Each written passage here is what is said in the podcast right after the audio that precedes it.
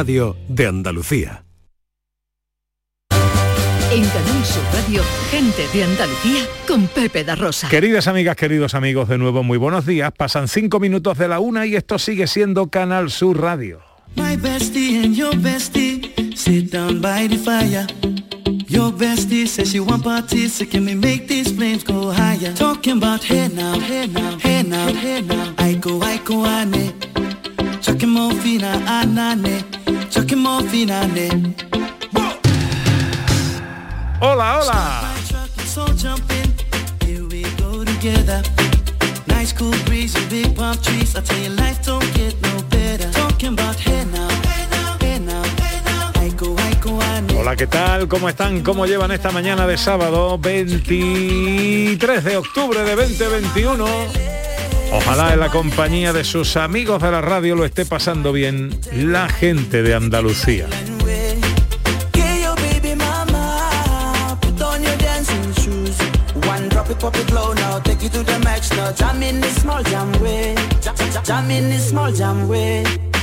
Tercera hora de paseo, tiempo para escaparnos a un destino en Andalucía que hoy va a ser cuál, Sandra. Muy, muy bonito, la vía verde de los Alcores, en la provincia de Sevilla. Bueno, ahí me das en el bebé, tú lo sabes, ¿no? Hombre, Ahí es donde mi, mi- mi casa, mi tierra, donde es vivo. que es espectacular y tiene un montón de cosas que yo no conocía, aprendido esta semana y me queda, me ha gustado mucho, es muy interesante. Bien ahí, bien ahí.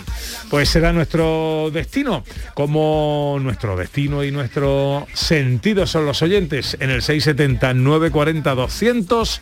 Nos cuentan cosas los oyentes. Hola, buenos días.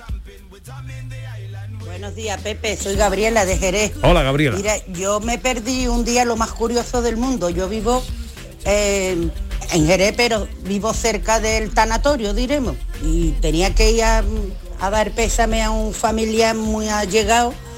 Y ese día la verdad que yo estaba fatal, tenía un gripazo del 15. Pero total que era un compromiso muy grande, digo, bueno, pues me voy a vestir, me voy a ir a las 6 de la tarde. Llovía, estaba la tarde fatal cojo el coche y me voy para el tanatorio y me pasé el tanatorio que está por la carretera, tú sabes, como para el puerto. Digo, bueno, pues en el puerto daré la vuelta en, en el giro que hay para volver. Pues como llevaba la torta que llevaba en lo harto, con el resfriado, con la fiebre, no te quiero ni contar que llegué al puerto, me metí en unas naves, en unas naves que era no sé qué de, de Villajuana. Mira, y yo pidiéndole a mi padre pobrecito que estaba muerto, papá, ayúdame a salir de aquí, ayúdame a salir de aquí. Y al final vi un letrerito muy pequeño, muy pequeño que ponía una indicación, Jerez. Y ya me fui, al final no llegué ni al sanatorio porque yo venía hecha polvo, yo me harté de llorar, yo decía, me quedo aquí perdida con una lluvia. Lo pasé fatal, fatal, fatal. Vamos, no se lo deseo a nadie, Pepe. Bueno, Gabriela, sí, vaya traguito, ¿eh? Uf, qué horror. ¿no? Pobrecita. Además, perderse en un coche es casi peor, porque no puedes maniobrar como andando, ¿no? Que te puedes meter por cualquier lado, pero en un coche... Hola, Beatriz García Reyes, buenos días. Hola, ¿qué tal? Buenos días. ¿Cómo estás? Pues muy bien. ¿Tú te has perdido alguna vez? Ella no, ella no se Eh, pierde. no, ella está siempre. Ella, ella es Google Maps. No, no te has perdido, ¿no? No recuerdo haberme perdido. No, la verdad que tengo buena orientación y tengo mucha mm, memoria fotográfica, Ajá. entonces como que me voy, pero no recuerdo yo haberme perdido. Mentira, una vez de chica en el mercado con mi abuela, que me solté de la mano Sí. y cuando me cogía no era esa señora mi abuela. Uf, yo me perdí una vez. Me, me- me bajé del autobús, el autobús que te llevaba a casa del colegio. Eh, había terminado el colegio, me subo al autobús y por la ventana del autobús veo a una tía mía. Digo, mi tía ha venido a recogerme. Y le dije al chofer, "Mm, para chofer, que han venido a recogerme. Me bajo del autobús y que va, mi tía ni había venido a recogerme ni nada, pasaba por allí. Y perdí a mi tía y, estaba ahí, y yo era chico, ¿eh? muy chiquitito. Y eh, me he ahora que has dicho lo de memoria fotográfica. Me tuve que ir a mi casa, ya el autobús se había ido, y lo que hice fue llegar a mi casa recordando el recorrido del autobús. Que, que, claro, yo lo que hice fue una vuelta circular a toda la ciudad, ¿no? No, no callejé porque no sabía. Entonces hice un recorrido, yo no sé cuántas, bueno, a mi familia llamando ahí a, la, a todos lados. ¿Dónde Imagina están que niños? ya ¿Dónde no había ni móviles ni Nada, nada. que va a haber móviles. Vamos, no había ni gente. Si el niño ya una, Pequeño, una edad. el, el riesgo es a perderse y sentirse solo, porque yo, yo es que no me perdiera. Mi padre me perdió cuando yo era pequeño, tenía 4 o 5 años, por el paseo de Estepona, paseo marítimo creo que fue y tal. De repente se olvidó de mí y me vi con 4 o 5 años, me acuerdo como si fuese hoy. O sea, esa sensación de, ¿qué hago ahora? No sé cómo volver a casa, no conozco a nadie. Esa sensación, es que la recuerdo ahora, es terrible, ¿eh? No, Es no la recomiendo. No, eso Al sí final es me encontraron, al final no me sé si es encontraron. peor lo de María Chamorro, que dice que se pierde hasta con el tontón del coche. ¿sabes? Es que, en fin, El que tontón a hay- veces. Aquí hay niveles, ¿eh? Hay niveles. Bueno, ya sabéis que nos gusta arrancar eh, siempre, sois los protagonistas y nos gusta arrancar con vosotros cada programa y queremos que nos mandéis vuestros saluditos. Es muy fácil. Este año, gente de Andalucía arranca con los saludos de la gente de Andalucía. Buenos días, majarones. Soy José Mudarra, de Sevilla. Y aquí comienza el apasionante y emocionante programa número 186 Bienvenidos de Gente de a. Gente de Andalucía. Y aquí comienza el programa número 177. Buenos días, soy Lola, de Granada. comienza el programa número 179 de Gente de Andalucía. Ellos ya lo han hecho. Si quieres hacerlo tú también, envíanos un WhatsApp al 670-944-958 y te contestaremos con el número de programa que tendrás que presentar. Recuerda, envíanos un WhatsApp al 670-944-958 y anímate a ser la primera voz que suene en Gente de La Andalucía. actualidad y las novedades en salud, las noticias sobre investigación médica, prevención, terapias y un consultorio para responder a tus dudas. Envíanos tus consultas en una nota de voz al 616-135-135. 616 135 135. Por tu salud con Enrique Jesús Moreno. De lunes a viernes desde las 6 de la tarde. Quédate en Canal Sur Radio, la radio de Andalucía. Humor, ingenio, música en directo, entrevistas. Todo lo tienes en el show del comandante Lara. Y te esperamos los domingos en la medianoche para que disfrutes de la radio más original y divertida. ¡Vas a flipar! ¡Síguenos! El show del comandante Lara. Este domingo en la medianoche. Quédate en Canal Sur Radio, la radio de Andalucía. En Canal Sur Radio, gente de Andalucía con Pepe da Rosa.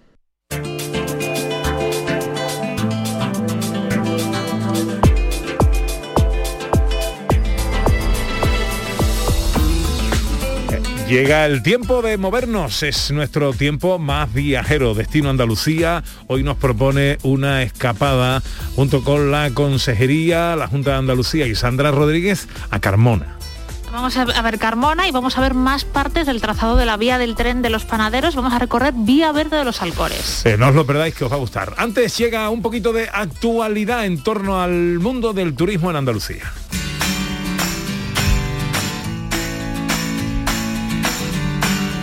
Impulso al segmento de cruceros. El secretario general para el turismo, Manuel Muñoz, ha asegurado esta semana que el segmento de cruceros será uno de los productos con mejores expectativas en el eh, nuevo contexto turístico y que se impulsará su desarrollo desde el Plan General de Turismo Sostenible Meta 2027 por su calidad y por su capacidad desestacionalizadora. Muñoz ha intervenido en la inauguración de la segunda edición del Congreso Internacional de Cruceros en Andalucía, que se ha celebrado esta semana en Málaga, en el que ha recordado que su efecto multiplicador y el impacto que genera en varios ámbitos de la actividad turística y económica hacen de este segmento un producto clave para contribuir de forma decisiva a la reactivación del conjunto del sector. La Raider Andalucía invita a descubrir en moto nuestras excelencias turísticas. Se trata de una peculiar prueba no competitiva de carácter turístico a la vez que motociclista, en la que este año se han inscrito más de 1.500 participantes. El evento rodará por toda Andalucía, descubriendo las excelencias turísticas de los nueve municipios andaluces, por los que pasará hasta mañana domingo. Durante este paseo en moto por Andalucía, los participantes estarán pernoctando en lo que es un evento turístico más que deportivo, que la Consejería de Turismo para dar visibilidad a nivel nacional e internacional a Andalucía y en concreto a la provincia de Córdoba.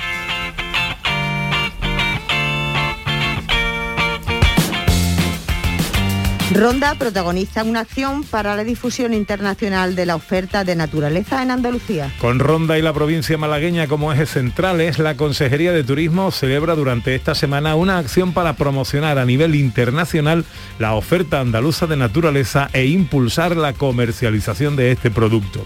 Esta iniciativa se dirige a captar la atención de agencias de viajes internacionales especializadas principalmente en los segmentos de naturaleza y cultura.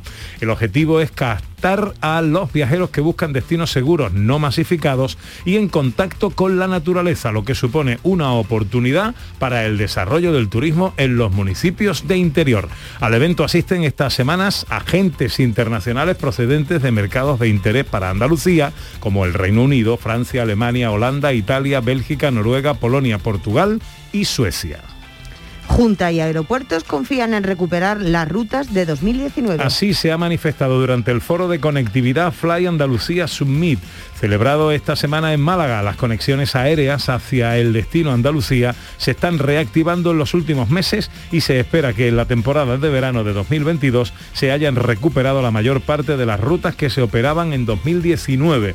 Los responsables de los aeropuertos andaluces participantes en el foro han subrayado que las acciones de promoción realizadas y la reactivación global del turismo han permitido la fuente recuperación del mercado doméstico, mientras que el internacional se irá incrementando conforme se vaya consolidando la eliminación de las restricciones al movimiento entre países.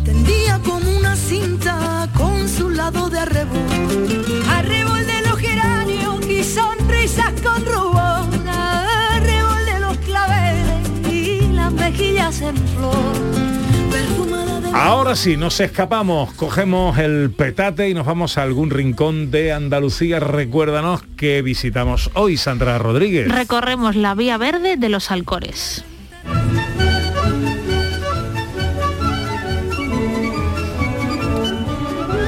Bueno, pues empecemos haciendo un poquito de historia de esta vía y de las localidades que atraviesa. Bueno, esta vía verde nos va a llevar, no- nos lleva a realizar un recorrido por la provincia de Sevilla a través del trazado de una antigua vía de tren que se inauguró en el año 1873 y cuyo último servicio se hizo en el año 1975. Pasamos por localidades como Carmona, Viso del Alcor, Mairena del Alcor, Alcalá de Guadaira y terminaba su recorrido en Sevilla. Se le- Está hablando de mis pueblos, ¿eh? de tus pueblos. Pues esto se le conocía como el tren de los panaderos. Esto que, ¿por qué era así? Porque cogían el trigo, lo llevaban en el tren, se molía, se llevaba a las taunas, a los sitios donde se elaboraba el pan, se elaboraba el pan y este pan ya hecho se llevaba hasta Sevilla para ser vendido. Entonces, el trazado de este tren nos va a permitir recorrer la historia de algunas de las localidades que la componen. Vamos a empezar nuestra primera parada de este viaje por el tiempo en la Carmona Romana.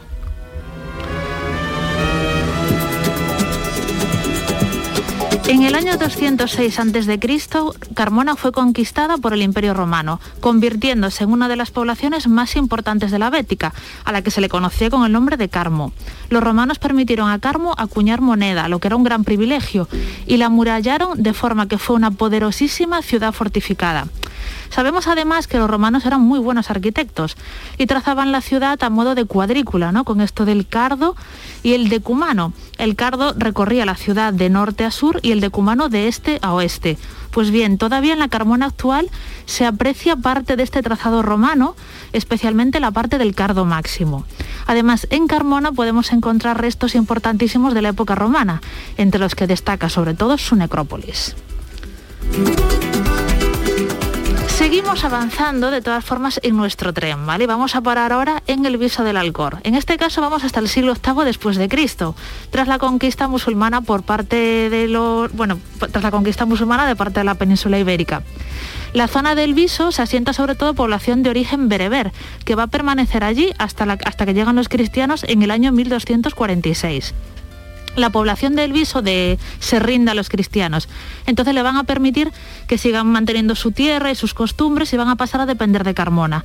¿Qué sucede? Que esto acaba mal, ¿vale? Al final hay problemas, hay revueltas y la zona se, se acaba por despoblar. Durante mucho tiempo fue una zona donde está el actual Viso que está muy, muy despoblada.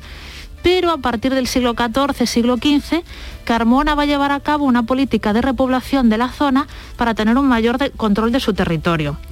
Tras muchas disputas, ¿vale? Porque eh, Viso quería ser independiente, Carmona estaba ahí mandando, pues eh, en el siglo XV el Viso tendrá ya sus propias ordenanzas municipales.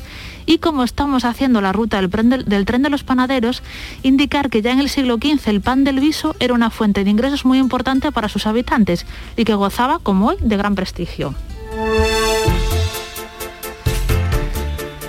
Hemos empezado en Carmona, hemos llegado al Viso, seguimos nuestro recorrido. Sí, vamos a hacer, ya que estamos hablando de pan, ¿vale? Vamos a pararnos en la historia de Alcalá de Guadaira.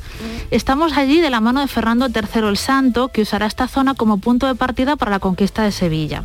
Tras la conquista de Sevilla por parte de los cristianos, Alcalá de Guadaira comienza un desarrollo importantísimo, sobre todo entre los siglos XIV y XV. El desarrollo es sobre todo de tipo agrícola, ¿vale? Y se cultiva sobre todo trigo y el olivar. La producción de cereales fue mm, increíble, ¿vale? Potenció muchísimo la industria molinera de Alcalá de Guadaira.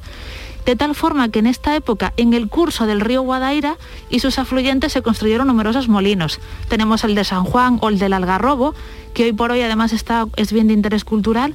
Además se aprovecharon molinos antiguos de la época andalusí. La producción de harina va a permitir que Alcalá de Guadaira crezca mucho, se desarrolle la industria del pan, se crean taonas, que son los obradores de pan que se comercializaban en Sevilla, hasta el punto de que se le llamaba Alcalá de los Panaderos, ¿vale? No sé si lo conocéis, pero Sí. es así. Pues imaginaros el aroma a pan recién hecho que tenía que notarse en Alcalá un día cualquiera. Y un paso fundamental en el desarrollo de esta industria fue la inauguración del tren que estamos hablando, que comenzó en el año 1873 y llegó hasta el 75, 1900. Conociendo la vía verde de los Alcores, nos acercamos ahora eh, de la mano de Manuel Ramón Ternero, que es guía de la vía, a ver cómo podemos hacerla. Eh, hola, Manuel, buenos días. Eh, buenos días. ¿Qué Enca- encantado de saludarte, amigo. ¿Cómo estamos, hombre? Eh, estupendamente. Bueno, ¿cómo, cómo hacemos esta, este recorrido? ¿Cómo recorremos esta vía verde de los Alcores? Mira, pues la vía verde, mm, eh, bueno, se puede hacer de manera, se puede empezar en Carmona, ¿eh? desde Carmona, desde el núcleo urbano de Carmona tenemos un descenso ¿eh? Hasta lo que es la antigua estación de ferrocarril, ¿eh? que queda el edificio en pie, y a partir de ahí, el- bueno, cogiendo dirección hacia Alcalá, eh, pues vamos recorriendo todo lo que es la cornisa, la, la cornisa de los halcones, Ujú. una con- concretamente es una falla, una falla eh, inversa ¿eh? que se ha producido mm, geológicamente de una, manera- de, de una forma reciente y que bueno esa, esa cornisa como, como, como un elemento paisajístico interesante pues presenta en algunos tramos restos, restos de la vegetación autóctona de la zona, eh, formada por matorral mediterráneo, en algunos sitios en los cuales la pendiente es muy abrupta, eh, bueno, algunas de las propiedades eh, han mantenido esa vegetación natural y tiene ese elemento paisajístico de interés. ¿no? Si, eso, si miramos hacia la derecha, hacia el norte, en cambio, si miramos hacia el sur, hacia la izquierda de nuestro recorrido, pues encontramos todo lo que es la Vega de Carmona, uno de, los espacios agrícolas más fértiles de, de España, ¿no?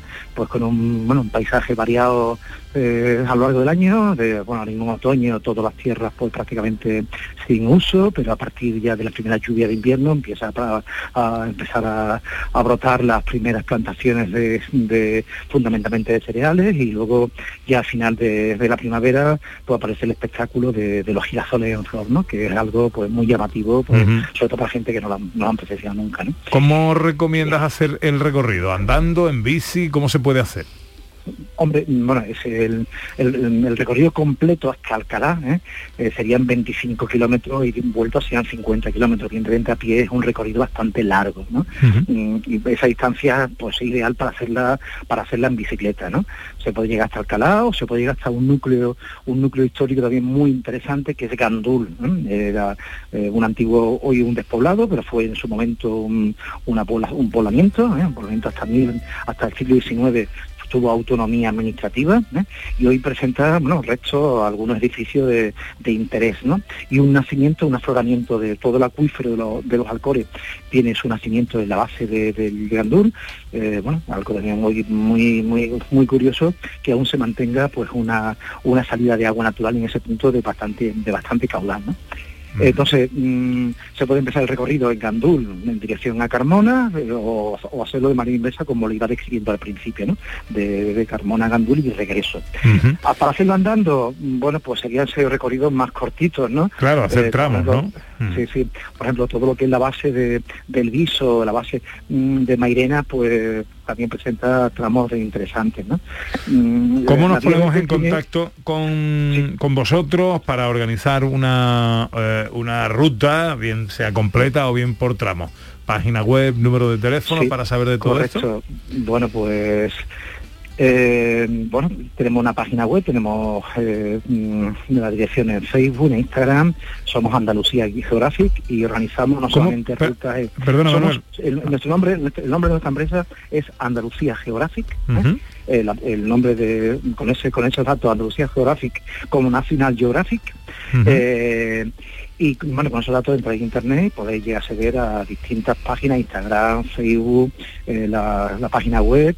Y bueno y también tener los teléfonos de contacto por si alguien está interesado en contactar con nosotros. No solamente en la guía verde de los Alcores organizamos actividades de turismo activo tanto cicloturismo como senderismo en todos los espacios naturales de Andalucía e incluso fuera de nuestra, de nuestra comunidad ¿no? Pues eh, Manuel Ramón Ternero, guía de Andalucía Geográfica, en este caso para hablarnos de la vía verde de los Alcores. Muchas gracias por atendernos, amigo. Muy bien, muchas gracias a vosotros.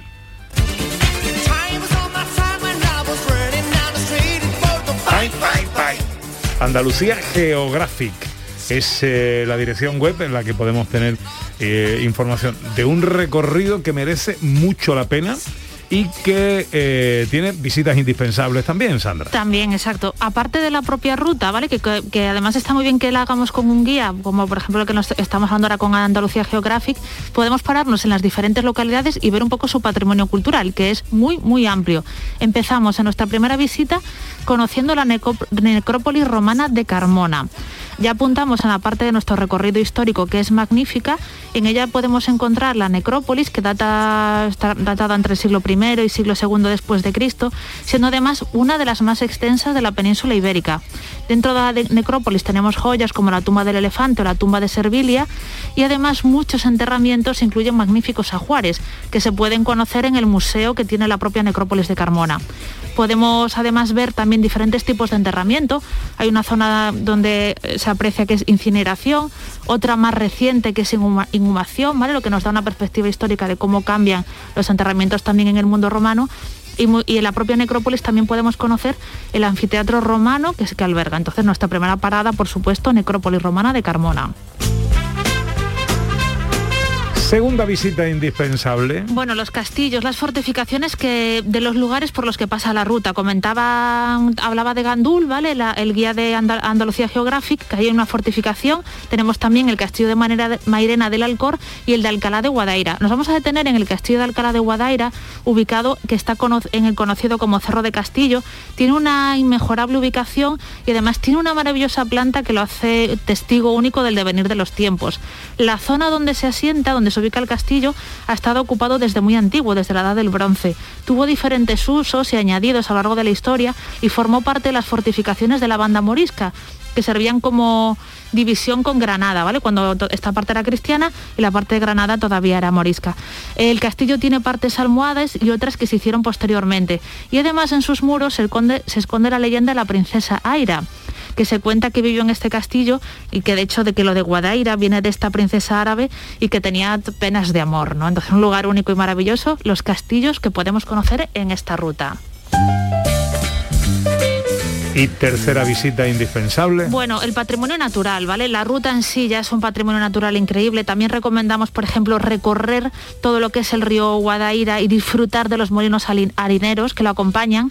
Pero también, por ejemplo, podemos pararnos en Mairena del Alcor, donde podemos disfrutar de diferentes rutas del agua, donde además podemos visitar entre otras muchas, la fuente de Alconchel, que tiene muchísima tradición en la localidad.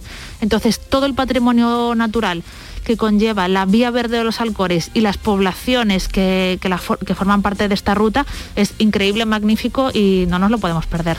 La necrópolis romana de Carmona, los castillos de la ruta y el patrimonio natural de toda la vía son las visitas indispensables que recomienda Sandra Rodríguez.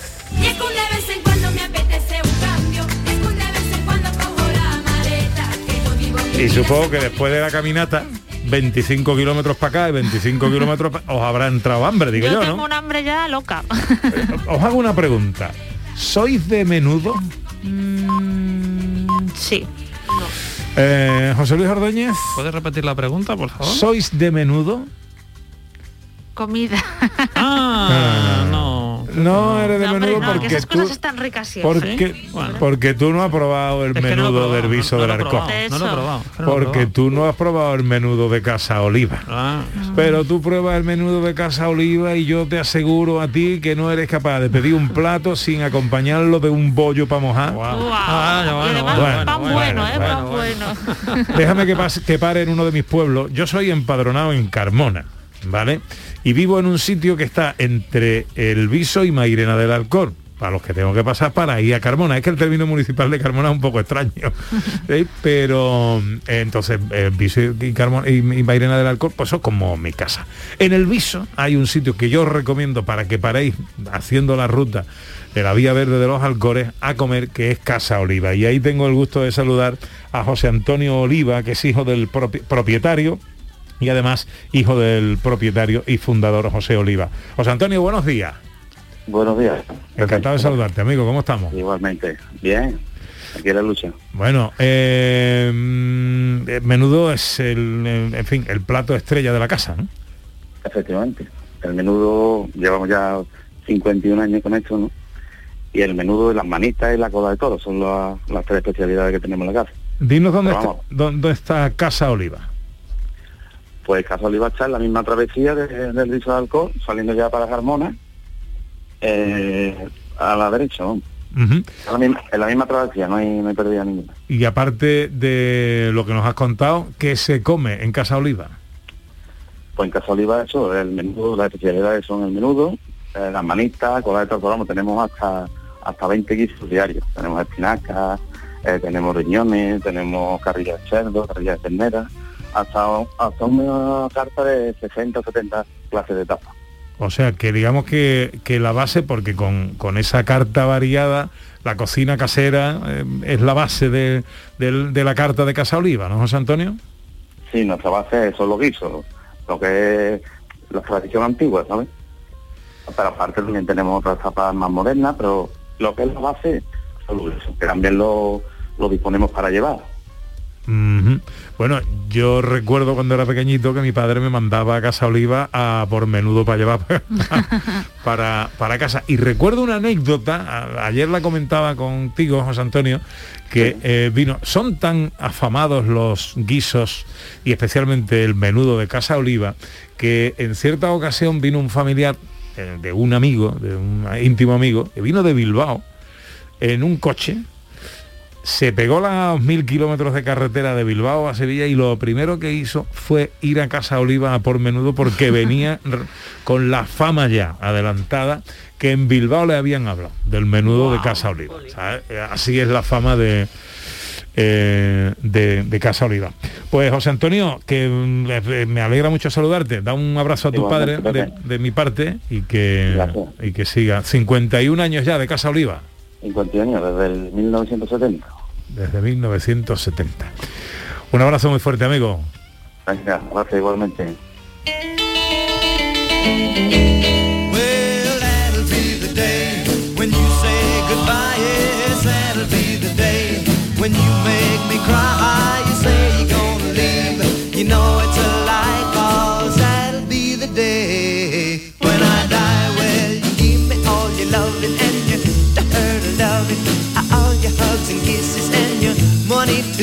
Well, you know you love me, baby. Still, you tell me maybe that someday, well, I'll be Bueno, ¿qué? ¿Cómo vaya a ser la ruta? ¿En bicicleta, andando o cómo? Yo a ver si me lleva alguien en moto o algo, si se puede. No, bicicleta está bien, ¿eh? porque es verdad que son 25 kilómetros ida, 25 vueltas, 50 kilómetritos. Está bien. Y en un par de días o tres. ¿eh? Sin prisa, sin prisa. Hoy en nuestro destino Andalucía, la vía verde de los Alcores en cuanto el día se muere, a su ventana me asomo y su alegría me hiere. Nadie te va a querer como Andalucía te quiere. ¿Quién te va a querer mejor que Andalucía? Andalucía, nadie te va a querer como Andalucía te quiere. Nadie te va a querer como Andalucía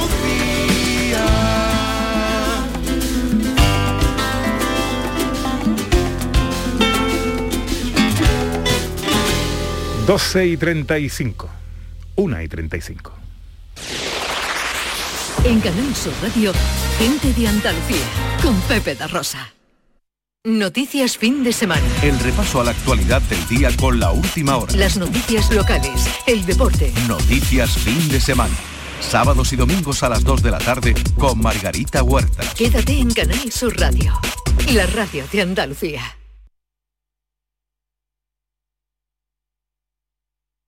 Todo el deporte andaluz lo tienes siempre, siempre en Canal Sur Radio. Y este sábado, desde las 3 de la tarde, Ocho horas de radio deportiva en directo en las que te contaremos el Cádiz Alavés, Málaga Luco, el partido de baloncesto entre el COSUR Betis y el Obradoiro y el resto de la jornada deportiva. todo en la gran jugada de Canal Sur Radio con Jesús Márquez. Este sábado desde las 3 de la tarde. Quédate en Canal Sur Radio. La radio de Andalucía.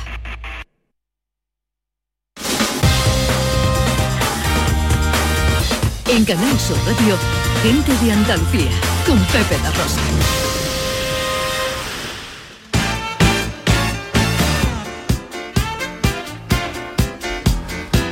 Tiempo para la accesibilidad con Beatriz eh, García Reyes, que es nuestra experta en estas lides. Ella es especialista en inclusividad y cada sábado nos trae un tema interesante. ¿Hoy de qué vamos a hablar, Beatriz? Pues hoy vamos a hablar de formación de las personas con discapacidad intelectual en la universidad. Porque mucha gente piensa que las personas con discapacidad intelectual no van a la universidad, salvo así excepciones, como puede ser casos así famosos como el actor Pablo Pineda, ¿no? Que fue la primera persona con síndrome de Down en licenciarse en una universidad europea, él es maestro.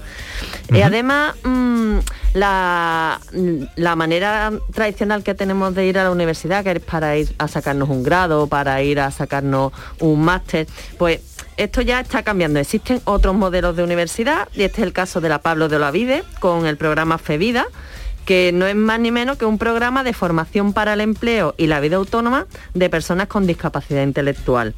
Bueno, Hoy- vamos, vamos a hablar de Fevida con quién. Vamos a hablar con Rosa Díaz, que además de ser la directora de FEVIDA, y resumiendo un poco su currículum, porque Es largo tela, ¿no? Sí, sí, sí. Podemos decir que es doctora en Ciencias Sociales, profesora titular de Trabajo Social y decana de la Facultad de Ciencias Sociales de la Universidad Pablo de Olavide, y su contribución científica y actividad académica está muy enfocada y vinculada a la discapacidad, el trabajo social, las políticas sociales y cuestiones de género.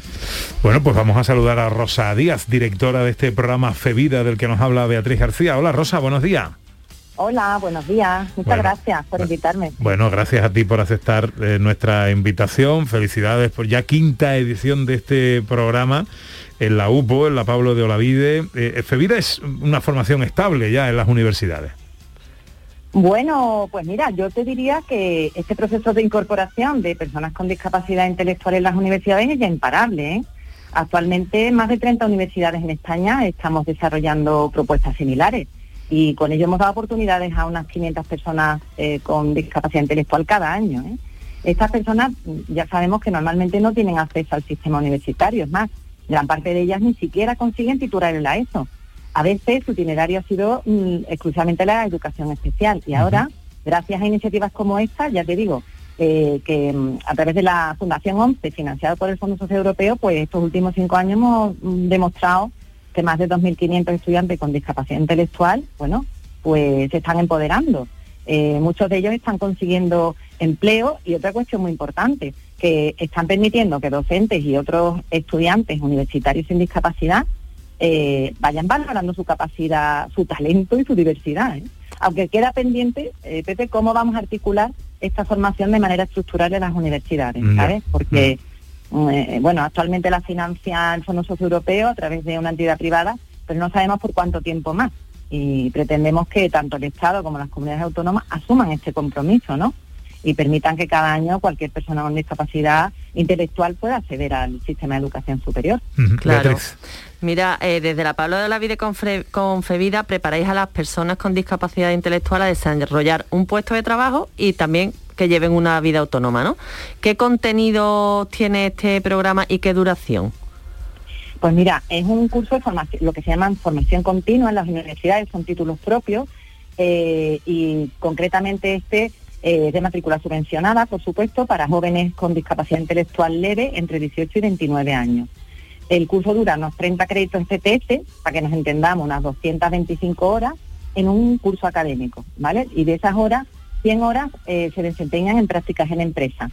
Eh, yo digo que esto mm, es una universidad inclusiva, aunque realmente no lo es, porque hacen un curso específico ellos, por eso es una propuesta híbrida, hacen un curso específicamente ellos en la universidad, en el campus universitario, eh, formándose con, eh, profesionales, o sea, con, profesorado universitario, pero también los formamos en asignaturas de grado de otros grados universitarios, pues de Derecho, Trabajo Social, Sociología, Humanidades, eh, y bueno, en la específica le formamos sobre comunicación, habilidades sociales, emocionales, hasta inglés y nuevas tecnologías, pero también eh, habilidades laborales específicas como auxiliar de protocolo o auxiliares de comercio. Todo esto no lo haríamos posible, estos contenidos, vea, y permíteme sin, la ayuda, además de profesores universitarios, de profesionales especialistas de entidades expertas como Paz y Bien y, y Down Sevilla. Desde aquí quiero agradecerle su, dedicación. Eh, qué interesante, Rosa. Normalmente mm, hay una, cosa que a mí me ronda mucho la cabeza. Las personas con discapacidad pues están súper protegidas normalmente por el entorno familiar, ¿no?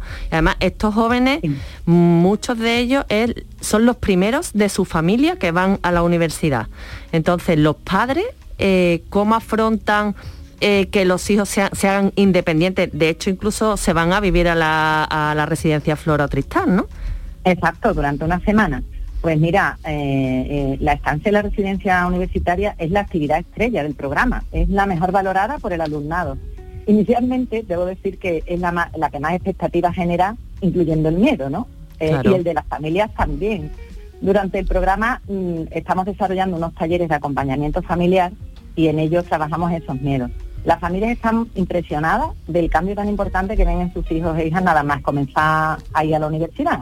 Algunas empresas que han visto más avance en tres meses en la universidad que en diez años anteriores, pues yendo a cualquier otro recurso, ¿no?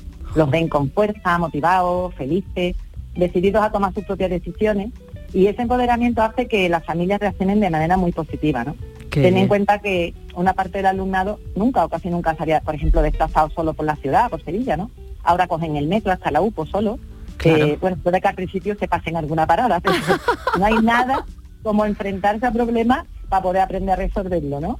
de hecho, mira, es tan importante esta experiencia que recientemente hemos diseñado eh, en las asociaciones Paz y Bien, Down Sevilla y la UPO un programa nuevo que en, primicia os lo comento, se llama InCloud, eh, incluido, ¿no? Que consiste en utilizar nuestra residencia Flora Tristán como medio de inclusión para personas con discapacidad intelectual, no solamente durante una semana, sino durante un semestre. Ah, eh, con lo cual los estudiantes pueden eh, vivir en la residencia, bueno, pues entre iguales, eh, además de tener un título universitario, pues vivir entre iguales, ¿no? Y, y, este, este medio universitario realmente es un entorno muy amable y que estamos dispuestos desde la UPA a explorar y a potenciar, ¿no?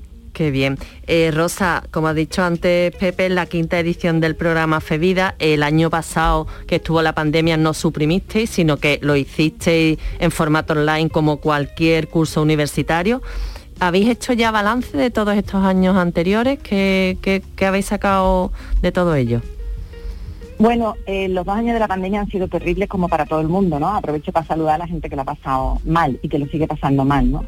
Eh, nosotros mantuvimos online el, curso El tiempo imprescindible eh, y lo que hicimos fue reforzar la formación en competencias digitales para el alumnado y sustituir las prácticas en empresa por talleres de fomento de empleo. Las empresas lógicamente cerraron y no pudieron hacerse cargo y luego ha costado mucho trabajo eh, volver, aprovecho aquí para que las empresas nos ayuden y acepten a nuestros estudiantes en práctica, ¿no? Eh, ha costado mucho trabajo eh, recuperar un poco el tino de, las prácticas. Hmm. Eh, sin embargo, aunque la opción online es muy interesante, Creo que para este alumnado gran parte del éxito es estar y vivir en el campus, vivir su gente, sus actividades, su cafetería.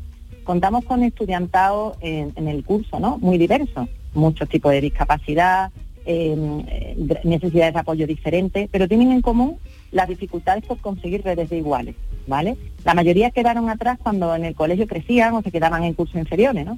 Se iban quedando sin amigos, ya no les invitaban a cumpleaños, incluso que muchos de ellos quedaban sin el amparo de su familia, teniendo que tenemos mucha gente que viene, proviene de, Mm. de entornos de protección de menores, ¿no?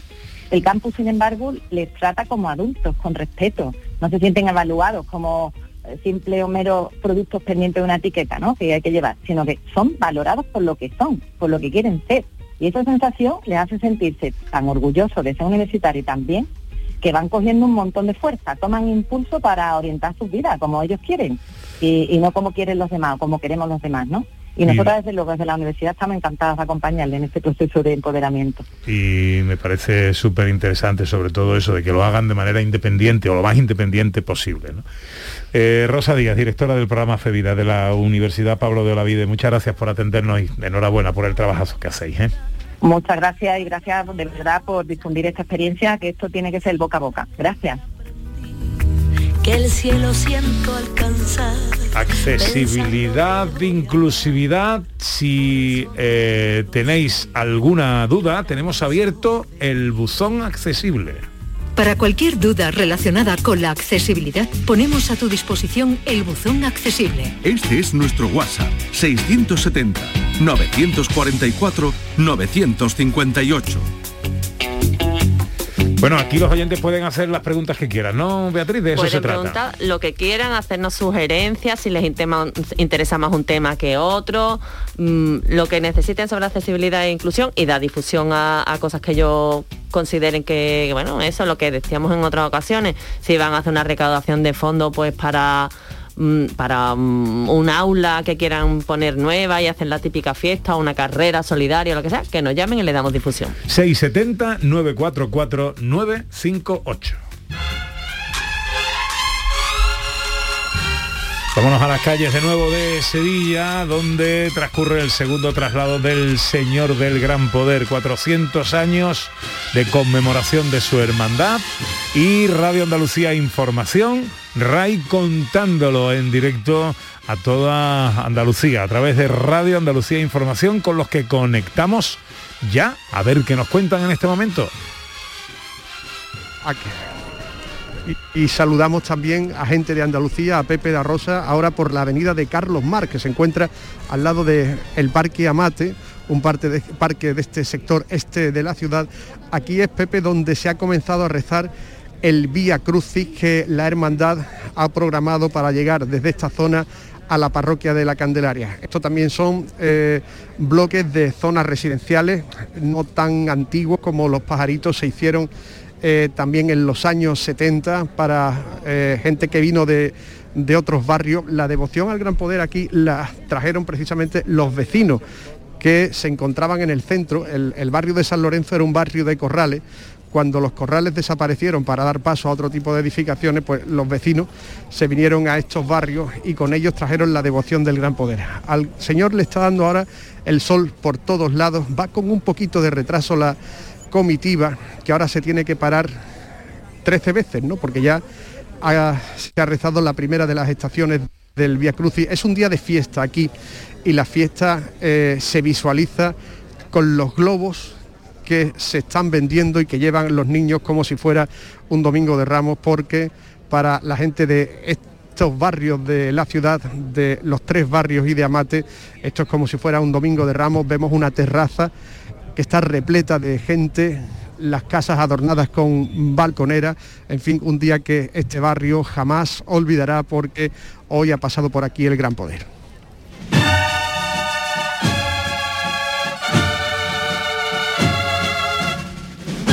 Fran López de Paz y todo el equipo del llamador contándos, eh, y contándonos este día histórico. 11 para las 2 llegan ya los sonidos de la historia.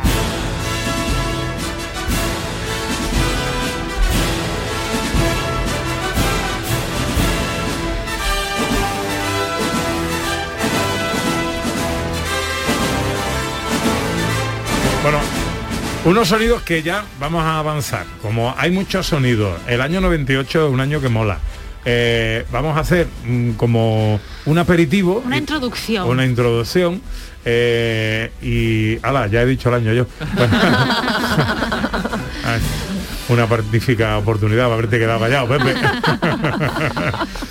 Spoiler para el profe. Eh, pero vamos, la semana que viene terminamos con más tranquilidad. Pero Vale. bueno, dinos tú ya oficialmente cuál es el año al que viajamos hoy. Al año 1998. ¿Quién me va a entregar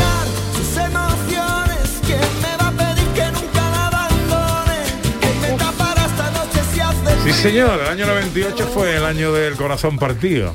¿eh? Un- una canción que tiene historia porque la compuso eh, Alejandro Sanz, esto lo cuenta en su biografía, eh, la compuso un día que estaba, ah, era muy jovencito todavía y no llevaba nada bien lo de las promociones, que le persiguieran los fotógrafos, los fans y todo esto. Y huyendo de, de todo esto, se refugió en la habitación del hotel cuando llegó en la guitarra y la compuso en un momento. Luego en el estudio no le gustaba, no la quería grabar, pero le convencieron. La compañía había gastado mucha pasta. Alejandro, ¿cómo la vamos a tirar si no hemos gastado un dinero en la canción? y luego ha sido el éxito más grande de los últimos 30 años de la música. Además la en canción ¿eh? sí, más, como más importante, ¿no? De Alejandro Sanz. Sin quizá, duda, ¿no? sin duda, sin duda. Bueno, eh, contemos cositas. Sandra. Bueno, año 1998, que han pasado 23 años, ¿vale? Aunque parezca que fue ayer, ya un recorrido largo. En Alemania era ese año canciller Helmut Kohl y Bill Clinton era el presidente de los Estados Unidos. Ese año, en el 98, Bill Clinton se vio inmerso en el caso Lewinsky, donde después de negarlo tuvo que reconocer que sí había tenido relaciones sexuales con una becaria, con Mónica Lewinsky. Fue todo un poco raro y muy turbio, sobre todo si pensamos en el vestido, que no lo voy a decir porque estamos en horario infantil, pero bueno, que llegó a ser acusado de perjurio y destrucción a la justicia, pero al final todo quedó en nada. Bill Clinton salió adelante y se le perdonó toda esa polémica de Mónica Lewinsky que llenó titulares y titulares en el año 1998. Ese año también Titanic gana 11 Oscars, ¿vale? Se convierte en una película súper taquillera y es el año en el que nace Google como empresa. Anda. Se funda Google, ¿vale? Fueron Larry Page y Sergey Brin. Se funda en California en el año 1998, pero ya se estaba fraguando desde el año 95 vinculado a la Universidad de Stanford. Y en el 98 también tuvimos Mundial de Fútbol, ¿vale? No sé si os acordáis de cómo quedó España, pero me En el parece... 98 regular. Creo que es Bueno, mal. Yo sí. creo que Zubizarreta hizo una de las suyas. No, no, pero es que, o sea, ten- pintaba de maravilla, ¿vale? Porque es que el seleccionador era Clemente y algunos fu- futbolistas de los que participaron fueron Raúl, Zubizarreta, Fernando Hierro, Julen Guerrero, Cañizares, Luis Enrique, entre muchos otros buenísimos. Es decir, me parece increíble que nos quedamos en, en la fase de grupos, ¿vale? Sí. Ganó Francia. Brasil fue su campeona y se llevó Ronaldo, ¿se acuerdan de Ronaldo? El que acabó en el Madrid. O sea, el Acabó. primero, el primero. El que- primer Ronaldo pues se llevó el balón de oro. Vamos a escuchar un trocito del telediario de cómo se junta la selección española, cómo se reúne para preparar ese mundial que no fue regular. Terminada la Copa de Europa, la Liga de Campeones, comienza el fútbol a transformarse en Copa del Mundo. A primeras horas de esta noche llegó el grueso de la selección española de fútbol al balneario de Puente Viesgo, en Cantabria. En este punto de concentración van a estar 13 días antes de viajar al Francia del Mundial. Pero eh, los 22 jugadores convocados por Clemente, para estos jugadores comienza hoy el Mundial. Los seleccionados estaban citados en Puente Viesgo a la hora de la cena, Eh, de modo que después cada le uno fue tan fatal y estuvieron de la manera 13 días reunidos ahí en Cantabria. Ya. Se hartarían de comer. De hecho, hay una, la fue el problema igual. Yo creo que sí. La noticia era que después Raúl, que, se la- que le, había esa- le habían quitado una muela y estaba hecho polvo. Bueno, fue un poco caótico y nos quedamos nada. Em, Qué pena. Fase de grupos. Bueno, eh, mm, algo de cine del año 98. Bueno, eh, nombrabais antes lo de que Titanic ganó, efectivamente ganó un chorro de Oscars ese año, 11. aunque se estrenó el anterior, pero fue en ese año 98 cuando ganó los, los 11 Oscars. Si se estrenó en este año, pues hay muchas películas, desde Shakespeare enamorado, que después al año siguiente pues ganaría también Oscar, hay películas horribles como Armagedón, hay películas terribles en ese sentido como Chucky, no sé qué, pero como estamos cerca de Halloween, os quería hablar de una entrega más de Halloween. Porque esta es otra línea temporal de Halloween, también con Jamie Lee Curtis, en el año 98, Halloween 20, que no es que haya 20 partes, sino que es el 20 aniversario del Halloween del 78, ¿no? Madre Y mía. entonces Jamie Lee Curtis parecía que cerraba la saga hace 23 años. y hoy hemos hablado del estreno de una nueva película de Halloween con Jamie Lee Curtis. Es una película muy divertida, este Halloween 20, y que aparentemente, ya digo, en esa época cerraba muy bien la historia de Michael Myers. Suavemente, bésame, que quiero sentir tus labios besándome otra vez. Suave, bésame, bésame. Esta fue una de las canciones del verano 1998, que ya te digo que musicalmente tiene un montón de cosas que contar y que contaremos la semana que viene. ¿Qué va a hacer hoy Sandra eh, Rodríguez? Pues mira, voy a descansar por la tarde y a la noche voy a ver Shock 2 con protagonizado entre otros por Juan Vinuesa en el Teatro Central de Sevilla. Así Qué que planazo, plan. planazo. Ya os contaré cómo está la obra, que seguro que es genial. ¿Qué va a hacer hoy Beatriz García Reyes? Y ojalá no me diga, pues no lo he pensado. No, tengo gente en casa. Tengo familia en casa y entonces comidita familiar y después saldremos por ahí a dar un paseíto. Ah, muy bien, muy bien, me parece fantástico. Eh, eh, me imagino que nuestro director irá también a ver a Juan Vinuesa, claro. Voy a ver a Juan Vinuesa con muchas ganas porque yo me perdí la anterior, me perdí Shock 1 que todo el mundo me ha hablado maravillas, así que con muchas ganas de verlo en Shock 2 esta noche. Y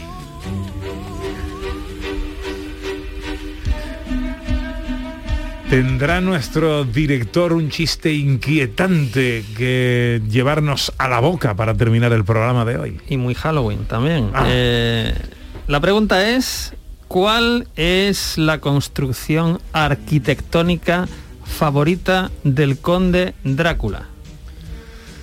¿Cuál es la construcción arquitectónica favorita del conde Drácula? tengo ni idea. Eh, pues no sé. No, No, no, es el ataúd que me ha soplado por ahí. no, Sí, no es el no. ataúd. La construcción arquitectónica favorita del conde Drácula, seguro que la conocéis, es el famoso Vampire State Building.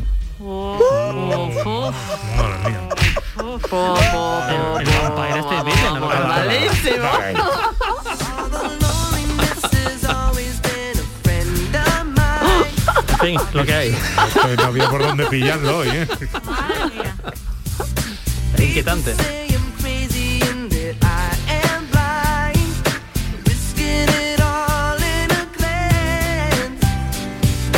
Bueno, pues esto ha sido todo, queridos míos. Eh, ahora llega la información a Canal Sur Radio. Nosotros volveremos mañana, si Dios quiere. Será a partir de las 11. Ojalá estén todos ahí.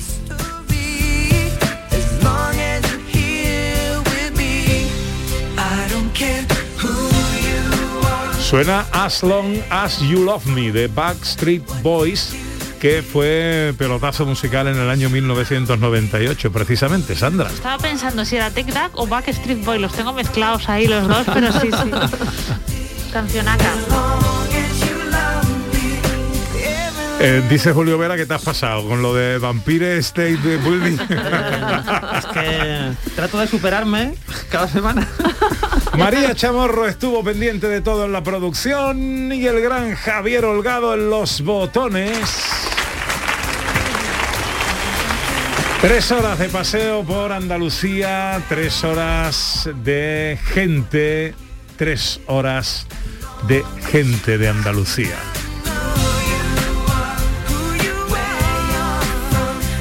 Ya está aquí Paco Ramón que va a contaros todo lo que está pasando por ahí, la información fundamental en el servicio público de la radio de todos los andaluces.